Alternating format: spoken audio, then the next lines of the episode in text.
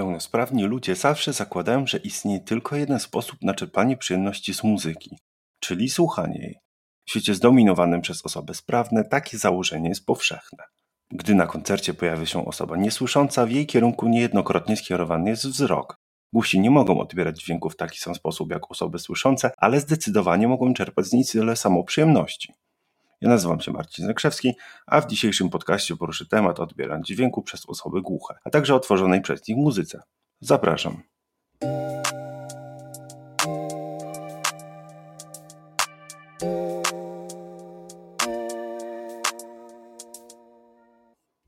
Dla wielu ludzi dostęp do muzyki i słuchanie jej jest bardzo prostym i łatwym procesem. Słyszymy muzykę w radio, w marketach i na rogach ulic. W przypadku osób niesłyszących istnieje powszechne przekonanie, że nie mogą one cieszyć się muzyką. Jest jednak ono błędne. Sposób, w jaki ci ludzie odbierają dźwięk, różni się wprawdzie od sposobu, w jaki osoby pełnosprawne odbierają muzykę, nie wyklucza ich jednak z pełnej możliwości ich interpretacji. Aby zrozumieć, w jaki sposób osoba niesłysząca doświadcza muzykę, musimy najpierw zrozumieć dźwięk. Wszystko, co słyszymy, tworzy dźwięk. Od tykania zegara po samochody, które jeżdżą pod naszymi oknami. To wszystko zaś dociera do naszych uszu, ponieważ wytwarza falę lub wibracje. Ta fala przycina powietrze lub inną substancję, aby zostać odebrana przez nasze uszy. Prędkość tej fali decyduje o tym, czy nasze uszy ją wychwycą. Ludzie słyszą od 20 do 20 tysięcy Hz. Poniżej 20 Hz to infradźwięki, a powyżej ultradźwięki. Niektóre przykłady infradźwięków to naddźwiękowe samoloty, silne burze czy zorze polarne. Co ciekawe, trzęsienie Ziemi jest także infradźwiękiem. To, co możemy usłyszeć podczas tego zdarzenia, to zerwanie infrastruktury wokół nas. Jak to się ma do muzyki? Muzyka to zorganizowany dźwięk, który ma odpowiednią wysokość. Kiedy te wysokie dźwięki łączą się, tworzą muzykę.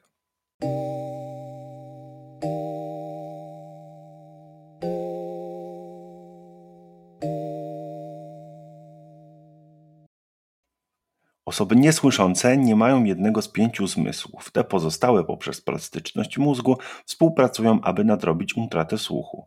Wiemy też, że mózg przetwarza różne części muzyki, np. wysokość, rytm czy barwę. I mimo wszystko u osób słyszących i niesłyszących za interpretację odpowiadają te same ośrodki. Kora czuciowa jest to część mózgu, która rozpoznaje informację zwrotną dotykową. Gdy na koncercie lub w klubie głośniki grają tak głośno, że cały budynek trzęsie się, odczuwamy wibracje o niskiej częstotliwości. Ludzie z uszkodzonym słuchem odczuwają wibracje w sposób przyjemniejszy i bardziej namacalny. Okazało się, że część kory słuchowej, która u osób słyszących zajmuje się czuciem i przetwarzaniem rytmów w dźwiękach, u głuchych całkiem przestawiła się na wzrok. Zaczęła reagować na rytmy wzrokowe. Kiedy słyszę muzykę, to automatycznie uruchamiam korę słuchową, między innymi część odpowiedzialną za rytm. Dokładnie ta sama część, co do milimetra, u osób głuchych uruchamia się, kiedy osoby te widzą migoszące światełka czy jakikolwiek inny rytm wzrokowy.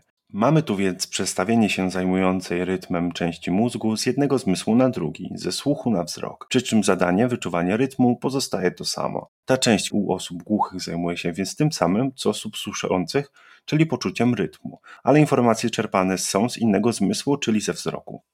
Jądro półleżące oraz móżdżek to części mózgu, które współdziałają ze sobą, tworząc emocjonalne przywiązanie osoby i reakcję na muzykę. Kiedy myślimy o naszych ulubionych piosenkach, najprawdopodobniej uruchamia się nam pozytywne wspomnienie. Początkowe nuty piosenki, która jest dla nas łatwo rozpoznawalna, od razu wywołują jakieś emocje. Osoby niesłyszące mogą mieć ten sam rodzaj emocjonalnego połączenia z muzyką, byłoby to po prostu rozpoznanie na podstawie nut basowych lub rytmu piosenki. Kora słuchowa jest zaangażowana w słuchanie muzyki oraz percepcję i analizę dźwięków, które słyszymy. Jest to prawdopodobnie najważniejsza część mózgu w rozpoznawaniu muzyki kiedy ciało napotyka muzykę, uszy w przypadku osób słyszących lub ciało w przypadku osób niesłyszących lub niedosłyszących wyczuwają dźwięk, czyli wibracje, które są następnie tłumaczone na komunikaty neuronowe, które są wysyłane do mózgu i przez niego przetwarzane.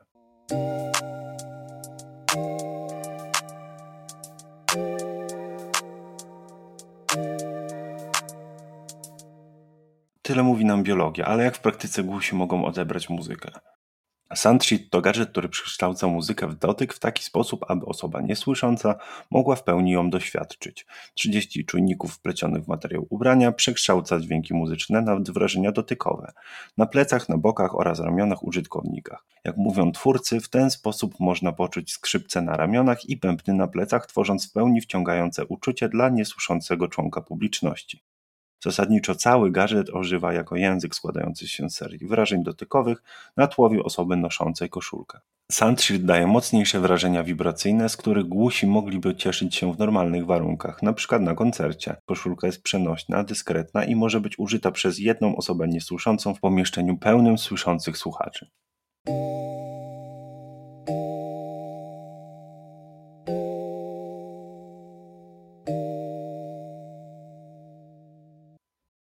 Wszyscy słyszymy dźwięk zarówno przez nasze kości, przewodzone przez nie lub przenoszone, jak i przez błony bębenkowe. Błona bębenkowa przekształca fale dźwiękowe w wibracje i przekazuje je do ślimaka. Jednak w niektórych przypadkach wibracje są słyszane bezpośrednio przez ucho wewnętrzne z pominięciem błony bębenkowej.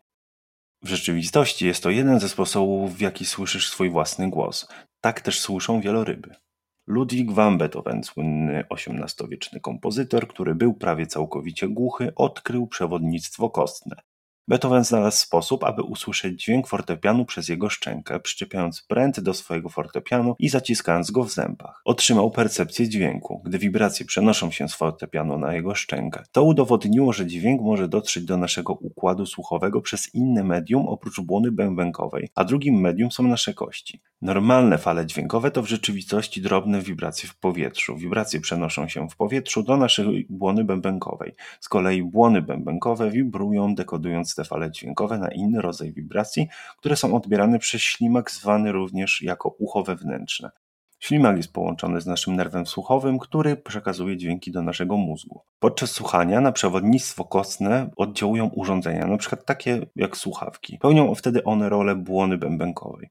Urządzenia te dekodują fale dźwiękowe i przekształcają je w wibracje, które mogą być odbierane bezpośrednio przez ślimak, dzięki czemu błona bębenkowa nigdy nie jest zaangażowana. Dźwięk dociera do uszu w postaci wibracji przez kości lub czaszkę i skórę. Większość przypadków utraty słuchu jest spowodowana uszkodzeniem błony bębenkowej. Ponieważ przewodnictwo kostne ją omija, osoby z zaburzeniami słuchu mogą ponownie wyraźnie słyszeć dźwięki dzięki temu przewodnictwu, pod warunkiem, że ich ślimak jest zdrowy i w normalnym stanie. Większość z osób niesłyszących ma przynajmniej resztki słuchu i może słyszeć muzykę, gdy jest odtwarzana z dużą głośnością.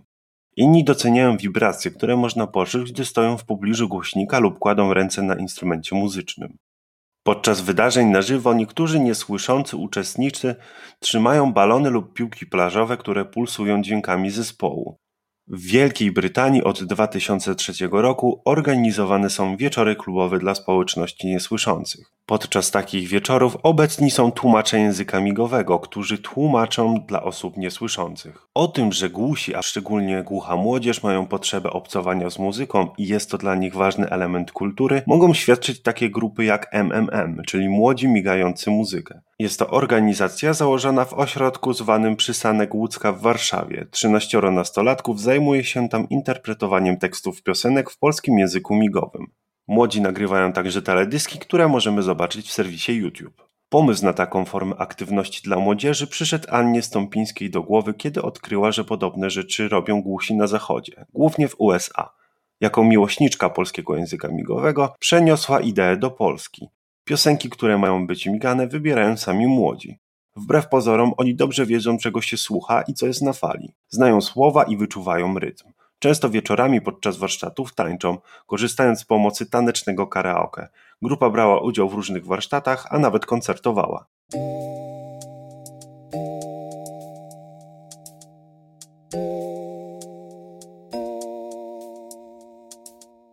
Muzyka towarzyszyła ludziom od zawsze. Czerpanie przyjemności z muzyki nie jest absolutnie zarezerwowane tylko dla osób słyszących. Osoby głuche odbierają fale, a więc zjawiska muzyczne jednak nie za pośrednictwem narządu słuchu. Stymulację wibracyjną wyczuwają całym ciałem. Naukowcy udowodnili, że osoby głuche potrafią już od urodzenia przykładać drgania na wrażenia słuchowe, co daje im taką samą przyjemność jak osobom słyszącym. Historia ujawnia przykłady osób głuchych lub z problemami wad słuchu, którzy zaistnieli w świecie muzyki dzięki ogromnej determinacji i pasji.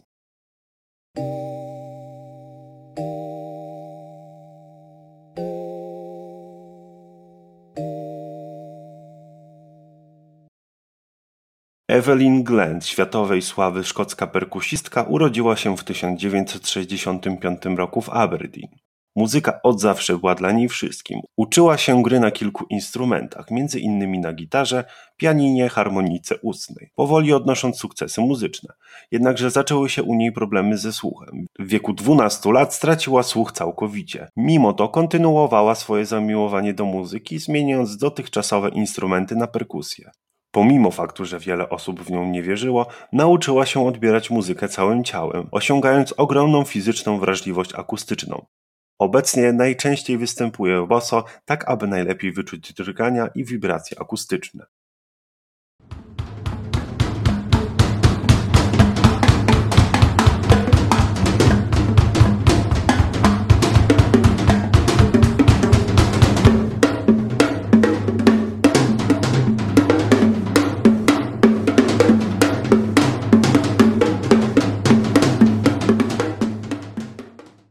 Sean Forbes to amerykański twórca piosenek.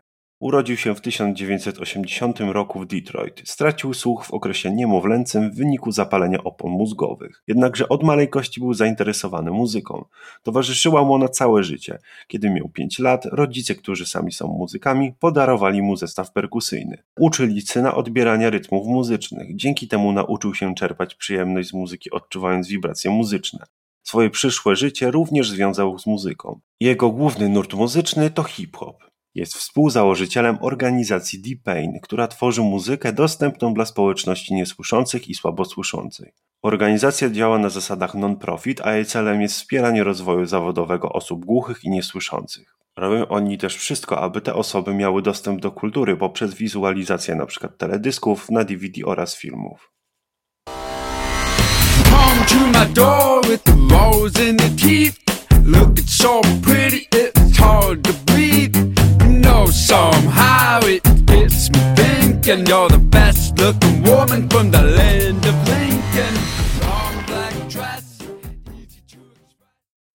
Sean Barnett to amerykański perkusista, który urodził się w 1963 roku. Stwierdzono u niego całkowitą głuchotę, mimo to stale interesował się muzyką. Sam mówił, że posiada naturalny rytm. Muzyka dawała mu niesamowitą radość, marzył tylko o tym, aby spełniać się grając na tym instrumencie. W szkole dla osób niesłyszących w stanie Kansas, do której uczęszczał, nikt w niego nie wierzył. Koledzy wyśmiewali go, a nawet bili. Pomimo odrzucenia i ogólnego braku akceptacji, Sean nie zniechęcił się i realizował swoje marzenia. Pewnego dnia założył się z kilkoma kolegami o 20 dolarów, że zagra na perkusji z zespołem grającym w lokalnym barze. Zagrał jak profesjonalny muzyk, wprowadzając w zdumienie wszystkich obecnych.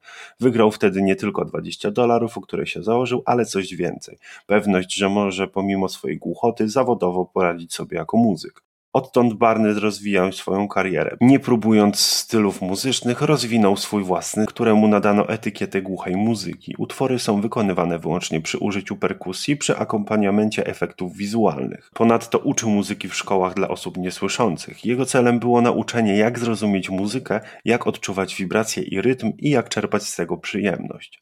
Sean został pierwszą osobą głuchą, której utwór stał się przewojem w telewizji MTV.